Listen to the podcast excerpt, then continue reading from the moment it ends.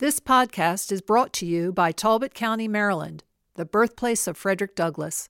Visit frederickdouglassbirthplace.org to begin your journey into his life. Driving tours, history, and Douglass in his own words at frederickdouglassbirthplace.org.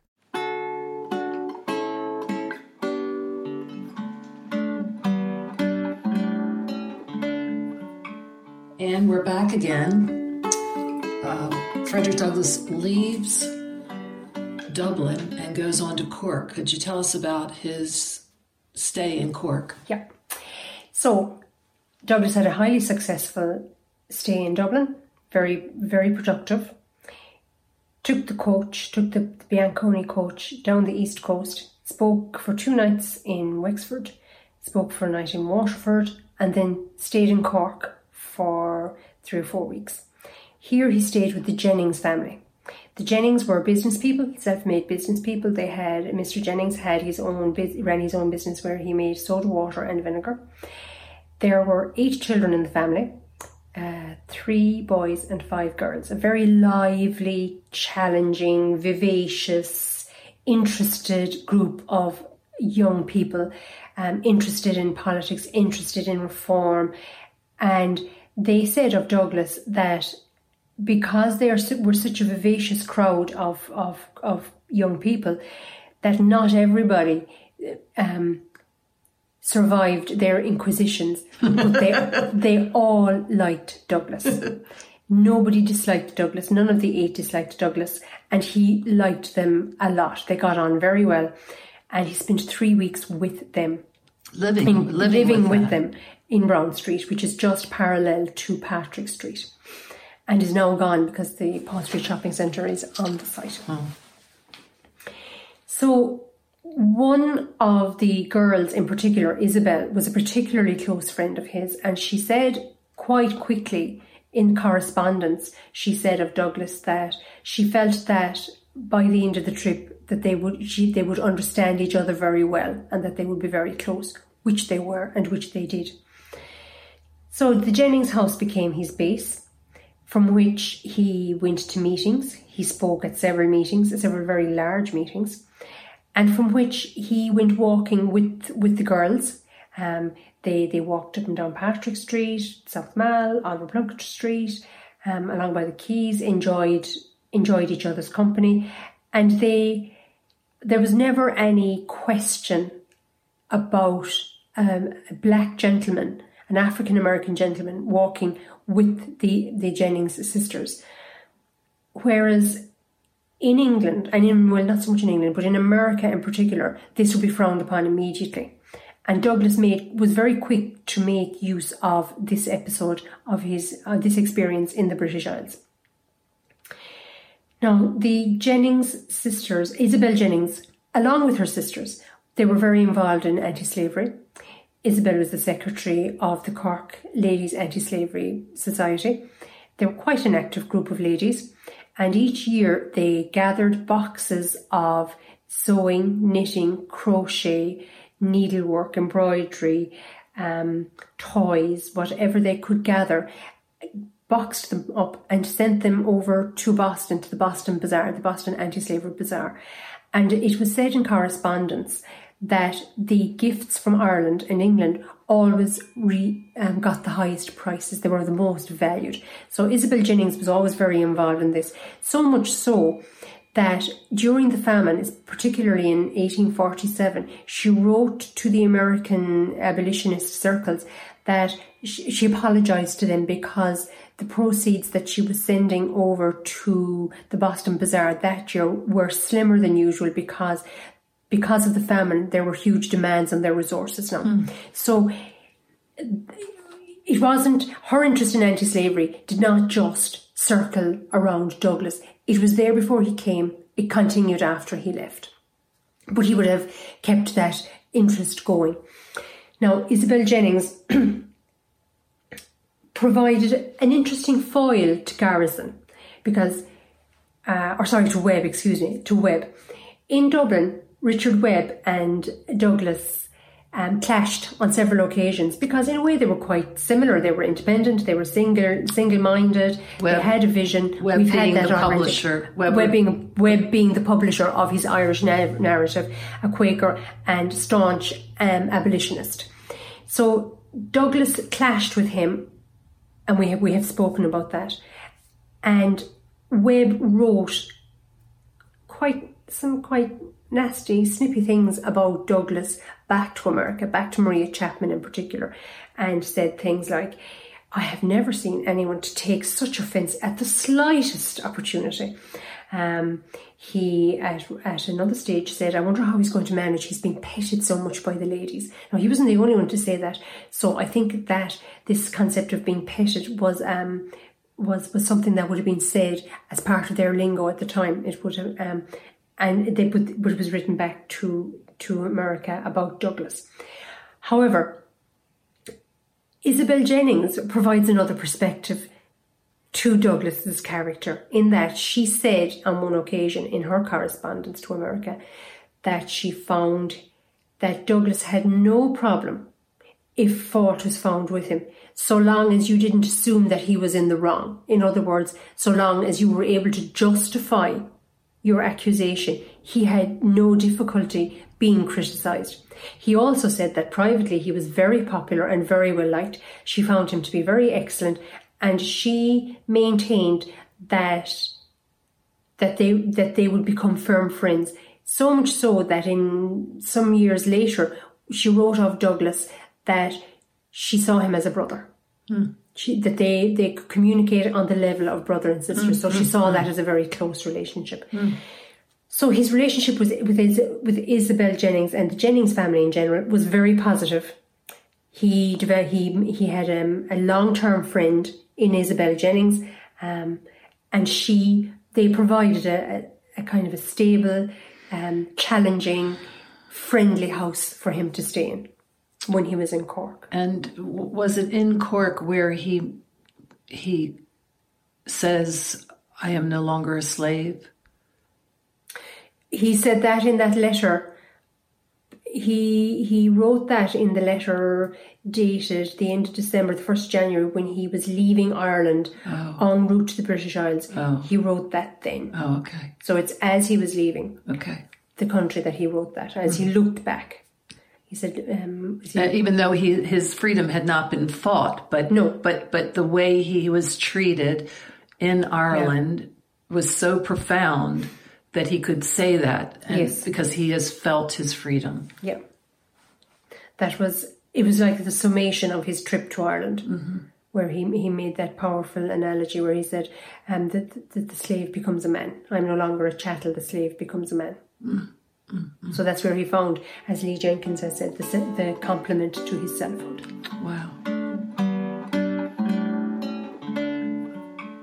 Frederick Douglass was among the most famous Americans of his day, an internationally renowned author, orator, and statesman whose words and deeds helped shape the modern United States. His journey began in Talbot County, Maryland, which honors his legacy with the Frederick Douglass Park on the Tuckahoe. Other locations throughout Talbot County commemorate his birth, childhood, and return trips as an adult, during which he was hailed as a hero.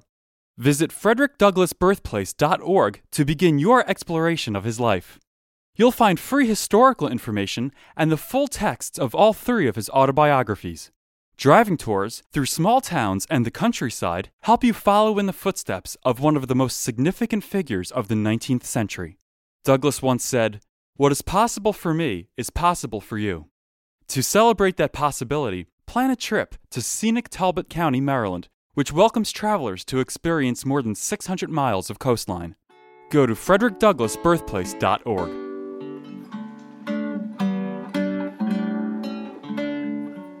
Now, while he was in Cork, he met another very interesting person, and that's Father Theobald Mathew. Now, Father Theobald Mathew is one of the most important figures in, in Irish social history, to my mind, because he led the temperance movement. Now, just a little bit of background on Father Mathew. Father Mathew, Theobald Mathew was his name. He was from he was his family was from County Tipperary, originally from Wales. They were um, landed gentry. Catholics, but there was also a Protestant branch to the family.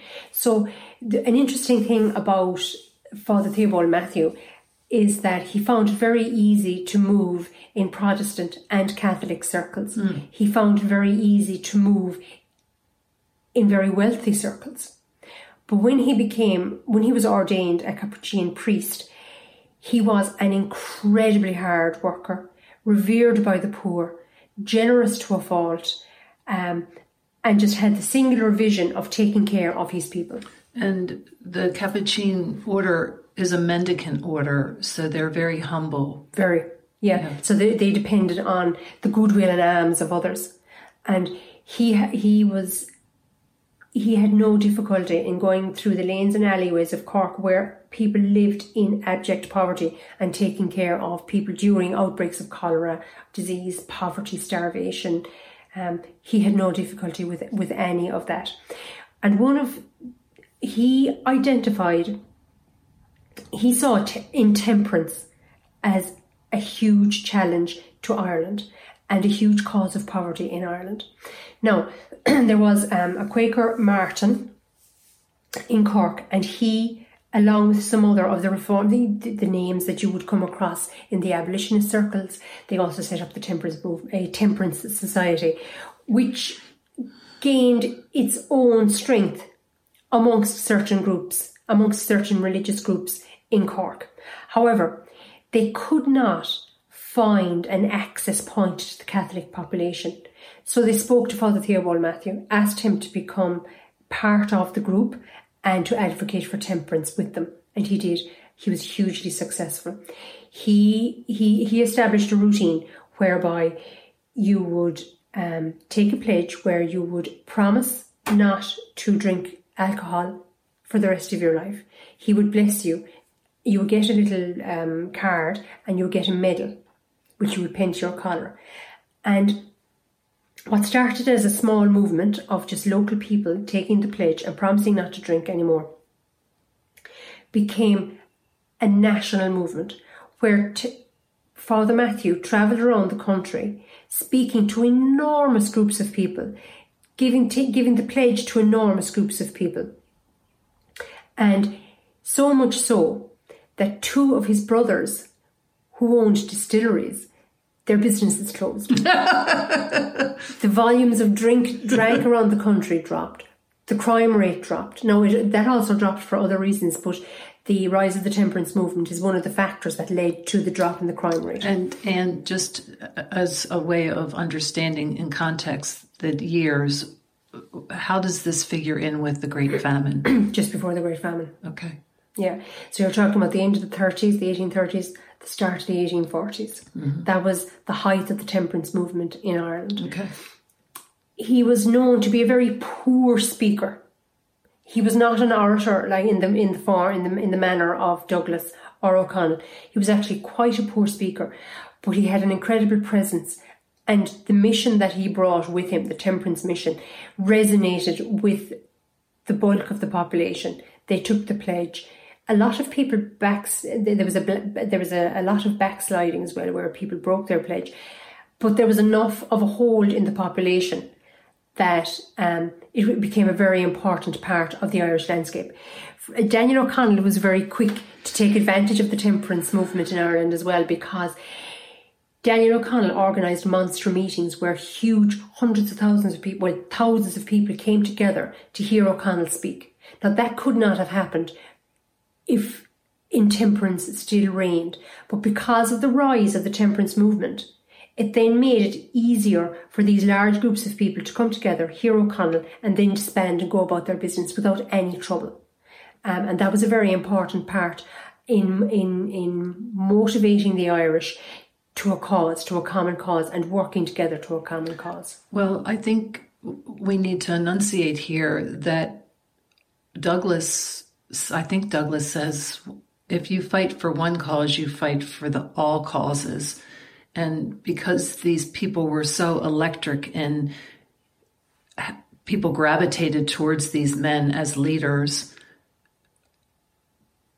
Douglass would have piggybacked onto Mathew, even if he it wasn't even interested in the temperance cause, just by how much he attracted followers. Yes, but it, Douglass initially didn't quite feel that way because initially he did not want to have to speak um, at other meetings apart from the anti slavery meetings.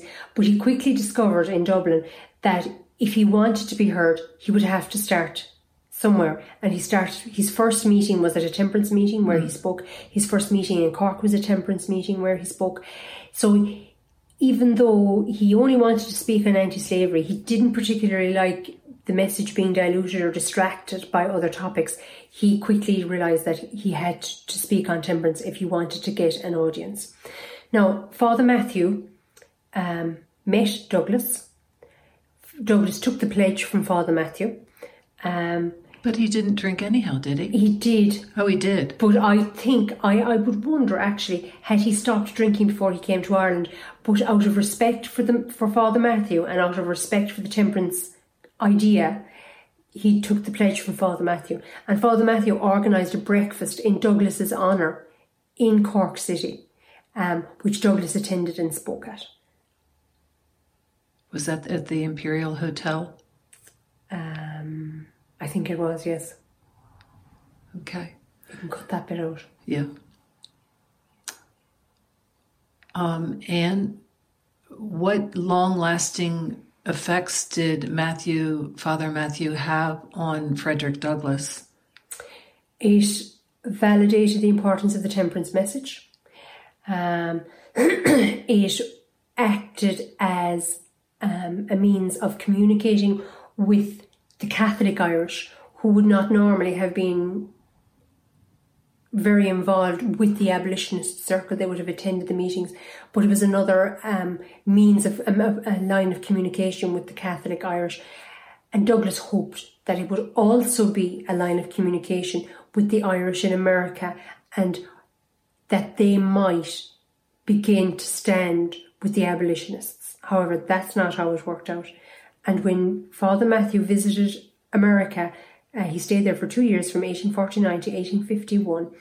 Um, Father Mathew disappointed Douglass on that matter. Now, Mathew didn't go to America for abolition. He went to America because he was in very poor health and he was told the warm weather would help him, would help him regain his strength. He went there to reconnect with the Irish in America and try and advocate for temperance again. And he also went there to raise funds because he was heavily in debt. Though he was a, a terrific, um, though he had an amazing vision and gave, gave the pledge to so many thousands of Irish people and helped people to reevaluate their position. Um, he was in, he was hopeless as a financial advisor or hopeless when handling money, and he was very heavily in debt. The medals actually cost a lot of money, money that he did not have. So, if we could conclude then, what would you say about the people in Cork that so impressed Frederick Douglass? in general. Again, it was a continuation of the Dublin message. The fact that here in Cork, again, he travelled around the countryside, um, he met people, he spoke, he spoke in the different churches. He spoke in the Wesleyan Church, he spoke in the courthouse, he had a big meeting in the courthouse. Um, he spoke um, he spoke in the Imperial, he spoke in, in hotels, he spoke to increasingly large groups of people um, they were very happy to come and hear him speak. Um, he had he particularly enjoyed his time with the Jennings. That is something that he particularly valued, and he valued Isabel's friendship. Um, and um, Isabel forms uh, forms a part of Leigh Fought's very recently published book, um, "Women in the Life of Douglass." So um, Isabel was an important part of his life, but it just continues the evolving story of Douglass the man finding his own self and acting as an independent agent, even though he was depending on the kindness of strangers, but he was still an independent independent agent. And I think it's that letter that he wrote at the end of his trip as he was sailing from Ireland to England, or just before he sailed. That idea is carried in that letter. Quite beautiful. Thank you so much for sharing. You're welcome. Thank you for listening. Please go to my website, carlyleschesapeake.com, to hear more in our series about Frederick Douglass. This podcast is brought to you by Talbot County, Maryland, the birthplace of Frederick Douglass. Visit frederickdouglassbirthplace.org to begin your journey into his life. Driving tours, history, and Douglass in his own words at frederickdouglassbirthplace.org.